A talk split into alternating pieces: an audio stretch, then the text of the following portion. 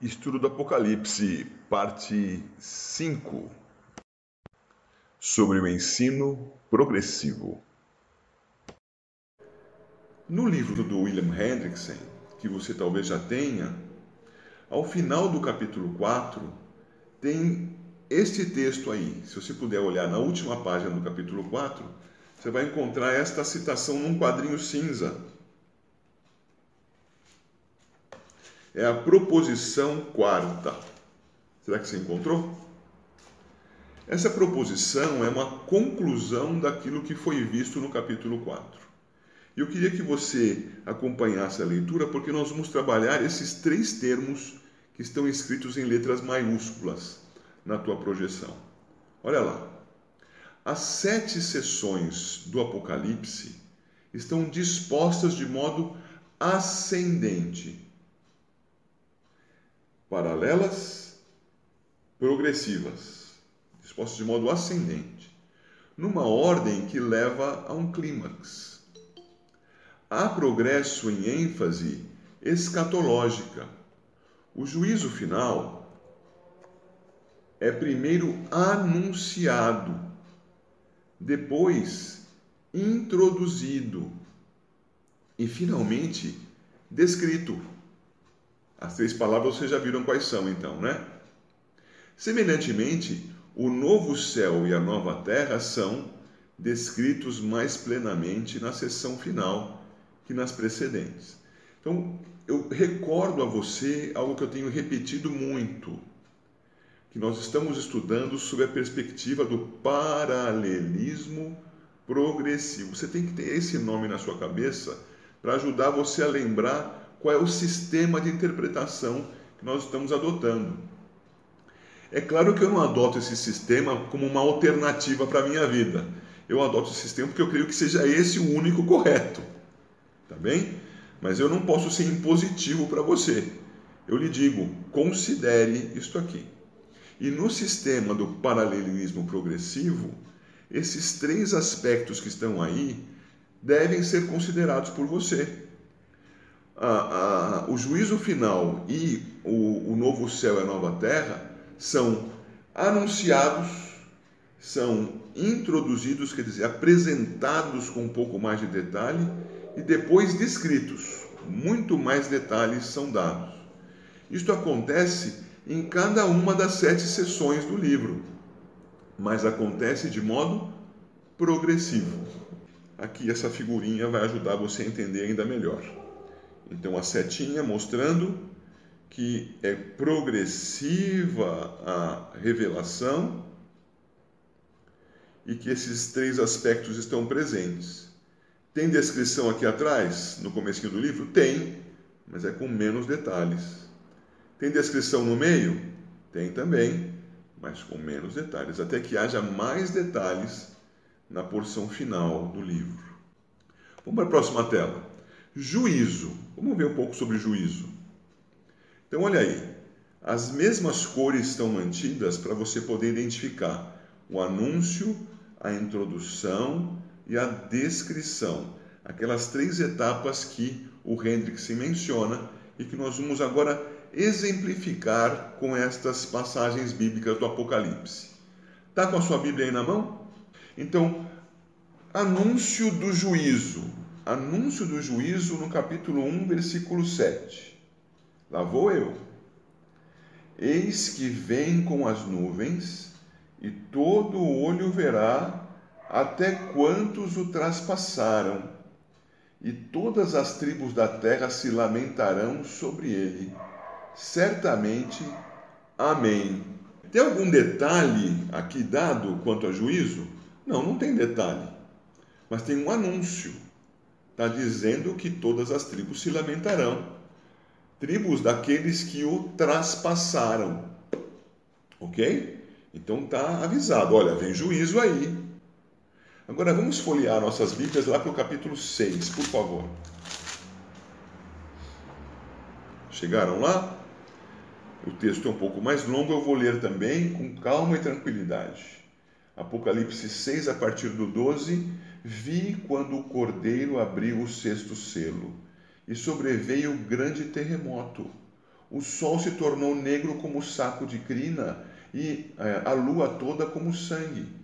As estrelas do céu caíram pela terra, como a figueira quando abalada por vento forte deixa cair os seus figos verdes. E o céu recolheu-se como um pergaminho quando se enrola. Então todos os montes e ilhas foram movidos do seu lugar. Os reis da terra, os grandes, os comandantes, os ricos, os poderosos e todo escravo e todo livre se esconderam nas cavernas e nos penhascos dos montes. E disseram aos montes e aos rochedos: Caí sobre nós e escondei-nos da face daquele que se assenta no trono e da ira do cordeiro, porque chegou o dia da ira deles. E quem é que pode suster-se? Percebe como agora aqui há mais detalhe na apresentação? E é provável até que com a leitura que eu fiz, você tenha se recordado do discurso do Senhor Jesus lá no finalzinho do livro de Lucas, quando ele apresenta inicialmente que haveria sinais nos céus, mas que esses sinais não seriam do fim. Ainda não é o fim. Ele diz então para perseverarmos até o fim na fé nele. Depois ele anuncia no Evangelho de Lucas a destruição de Jerusalém. E por fim ele diz que o sol se escureceria e as estrelas cairiam do céu. O Senhor Jesus diz lá, e Lucas registrou, o que está escrito aqui. E esses detalhes mais ricos que nós vemos aqui nesse texto tratado como introdutório do juízo, anunciam já a vinda do Cordeiro. Você percebeu aí nos versículos 16 e 17, não é verdade? Você percebeu que está dizendo aí que chegou o grande dia da ira deles. Ué, chegou o dia da ira da, do Cordeiro no capítulo 6 do Apocalipse? Isso não tem que acontecer só no capítulo 20? Não. Como são várias sessões paralelas aqui no 6 já está mencionado o dia da ira, já chegou, mas ainda sem tantos detalhes, porque o paralelismo é progressivo. Então agora nós vamos ler o capítulo 11, os versículos 15 a 19. Já encontrou? Faço a leitura então. Apocalipse 11, a partir do 15 o sétimo anjo tocou a trombeta, e houve no céu grandes vozes dizendo: O reino do mundo se tornou de nosso Senhor e do seu Cristo, e ele reinará pelos séculos dos séculos. E os vinte e quatro anciãos que se encontram sentados no seu trono diante de Deus prostraram-se sobre o seu rosto e adoraram a Deus, dizendo: Graças te damos, Senhor Deus Todo-Poderoso, que és e que eras porque assumiste o teu grande poder e passaste a reinar. Na verdade, as nações se enfureceram. Chegou, porém, a tua ira e o tempo determinado para serem julgados os mortos, para se dar o galardão aos teus servos, os profetas, aos santos e aos que temem o teu nome, tanto os pequenos como aos grandes, e para destruíres os que destroem a terra. Abriu-se então o santuário de Deus que se acha no céu, e foi vista a arca da aliança no seu santuário, e sobrevieram relâmpagos, vozes, trovões, terremoto e grande saraivada. Você percebe que está anunciando o fim aqui, não? Que é juízo que está sendo apresentado aqui? Mas não tem só juízo, né? Tem juízo e também tem a bênção da, do anúncio da aliança tem louvor da igreja para Deus. Isto é, quando nós pensamos no juízo de Deus sobre os ímpios, não podemos pensar nisso separado da manifestação da graça de Deus sobre o seu povo. Ele não vai fazer uma coisa, depois vai fazer outra. Ele faz o fim dos tempos, ele completa a obra da redenção e do juízo. E o Senhor o faz no mesmo momento, no dia da sua ira, também é o dia da nossa redenção. Ok? Por isso nós podemos ver a adoração aqui, e você pode ver também no verso 18: as nações se enfureceram. Chegou, porém, a tua ira e o tempo determinado para serem julgados. Então, o tempo para serem julgados, o tempo da manifestação da ira, está lá no capítulo 6. Está aqui no capítulo 11 de novo. Ok? Que é o fim deste trecho que engloba os capítulos 8 a 11. Agora vamos ver se tem alguma descrição mais detalhada deste evento do juízo. Por favor, avance lá para o capítulo 14. O capítulo 14 do Apocalipse também é o final de uma sessão, que engloba os capítulos 12, 13 e 14. E no capítulo 14, versículos 14 a 20, nós vamos ver um pouco mais de detalhe nesse, nessa ação do Senhor de redenção e na ação do Senhor de juízo. Então presta atenção aí, vê se você percebe isso nas figuras que eu passo a ler. 14, 14. Olhei e eis uma nuvem branca, e sentado sobre a nuvem, um semelhante a filho de homem, tendo na cabeça uma coroa de ouro e na mão uma foice afiada. Outro anjo saiu do santuário, gritando em grande voz para aquele que se achava sentado sobre a nuvem: Toma a tua foice e ceifa, pois chegou a hora de ceifar, visto que a seara da terra já amadureceu. Seguindo 16. E aquele que estava sentado sobre a nuvem passou a sua foice sobre a terra, e a terra foi ceifada. Então saiu do santuário, que se encontra no céu, outro anjo, tendo ele mesmo também uma foice afiada. Saiu ainda do altar outro anjo, aquele que tem autoridade sobre o fogo, e falou em grande voz ao que tinha a foice afiada, dizendo: Toma a tua foice afiada e ajunta os cachos da videira da terra, porquanto as suas ufas estão amadurecidas. Então o anjo passou a sua foice na terra e vindimou a videira da terra e lançou-a no grande lagar da cólera de Deus. E o lagar foi pisado fora da cidade, e correu sangue do lagar até os freios dos cavalos, numa extensão de mil e seiscentos estádios. Você consegue perceber alguma diferença entre esses dois pequenos trechos que eu li numa sequência só? Então eu não vou entrar em maiores detalhes porque nós vamos fazer isso quando for estudar o capítulo 14. Mas o trecho dos versos 14 a 16, embora seja muito parecido com o trecho dos versos 17 a 20, termina com uma ceifa da parte do Senhor e um recolhimento daqueles, daqueles frutos maduros.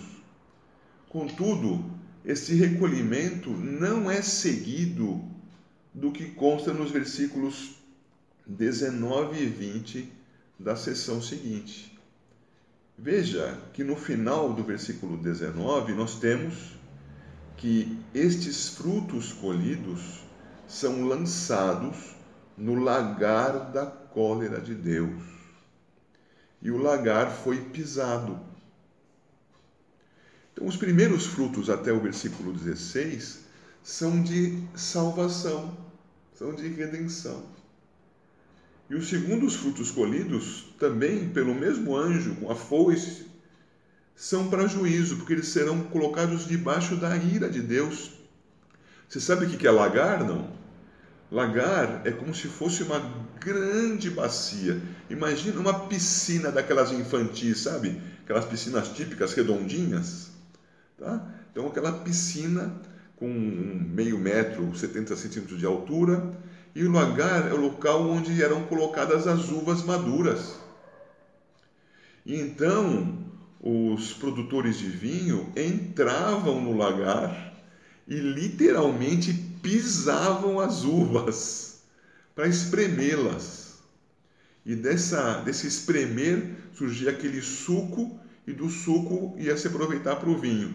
O processo aqui descrito é o do esmagar.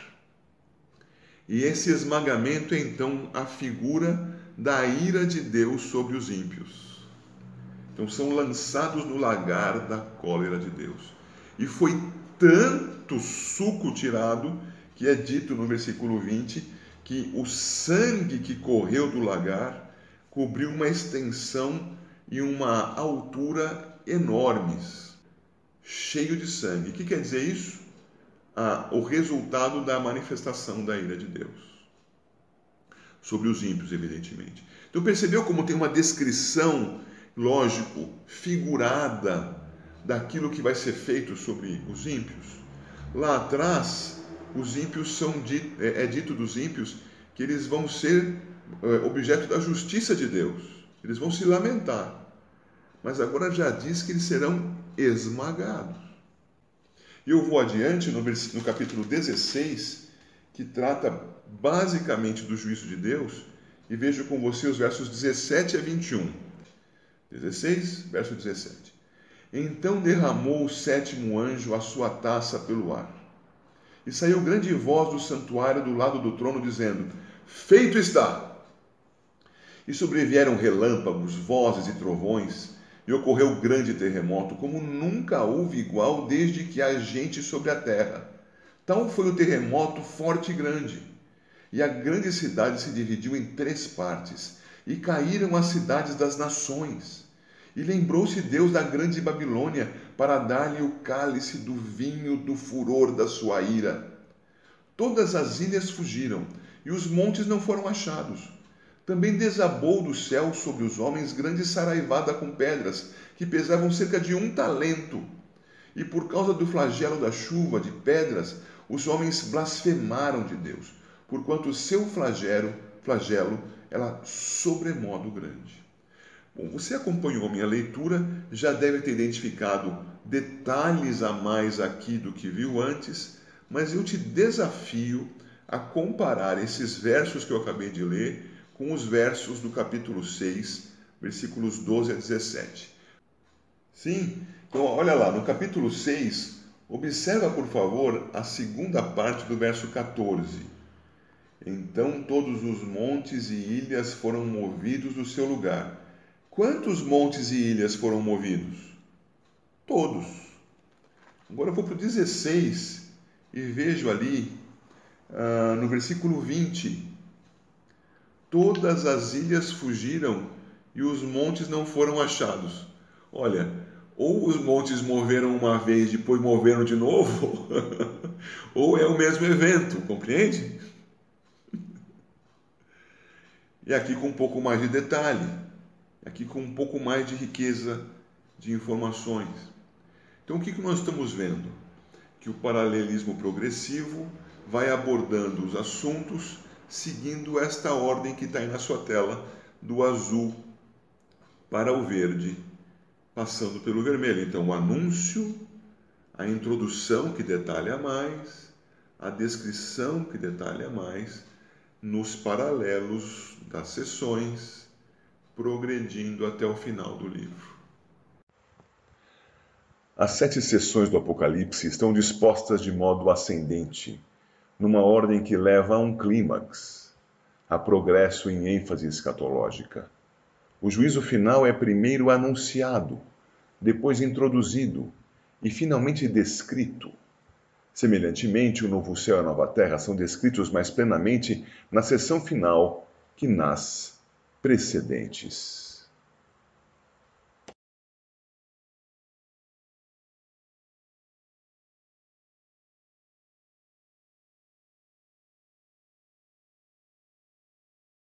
Se Deus quiser, vamos nos encontrar de novo. Até lá!